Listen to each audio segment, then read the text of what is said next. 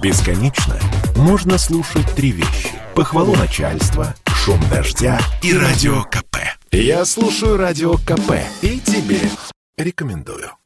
В столичной подземке заработала система распознавания лиц. Все просто. Чтобы пройти через турникет, достаточно посмотреть в камеру. Удобно, если забрали карту и актуально с учетом санитарных требований. Заммэра Москвы Максим Лексутов утверждает, что технология распознавания лиц надежна, а пройти через турникет по чужой фотографии невозможно. Спустилась в метро и опробовала новую систему корреспондент радио КП Алиса Титко.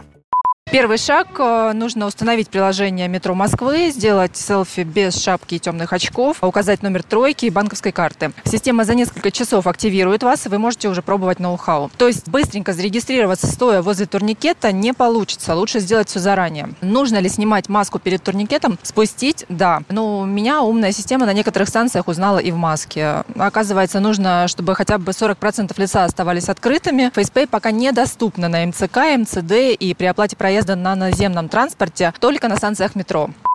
Система FacePay заработала на 240 станциях Москвы. Пассажиры, которые ей воспользовались, будут ездить по тем же тарифам, что при оплате бесконтактной банковской картой.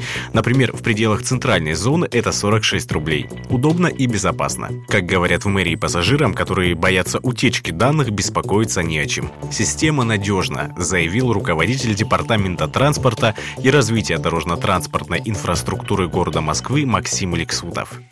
Могу сказать, что вся платежная информация хранится только на стороне банка, как это есть с банковской картой. У нас есть только биометрический код, который конвертировать обратно фотографию невозможно. Система надежно защищена и отвечает всем требованиям российского законодательства. Подобные системы автоматической оплаты по биометрии используются, например, в Китае, но такого охвата, как в московском метро, нет больше нигде в мире. Через пару лет пользоваться FacePay в столице по расчетам будет каждый десятый пассажир. Дмитрий Белецкий, Радио КП.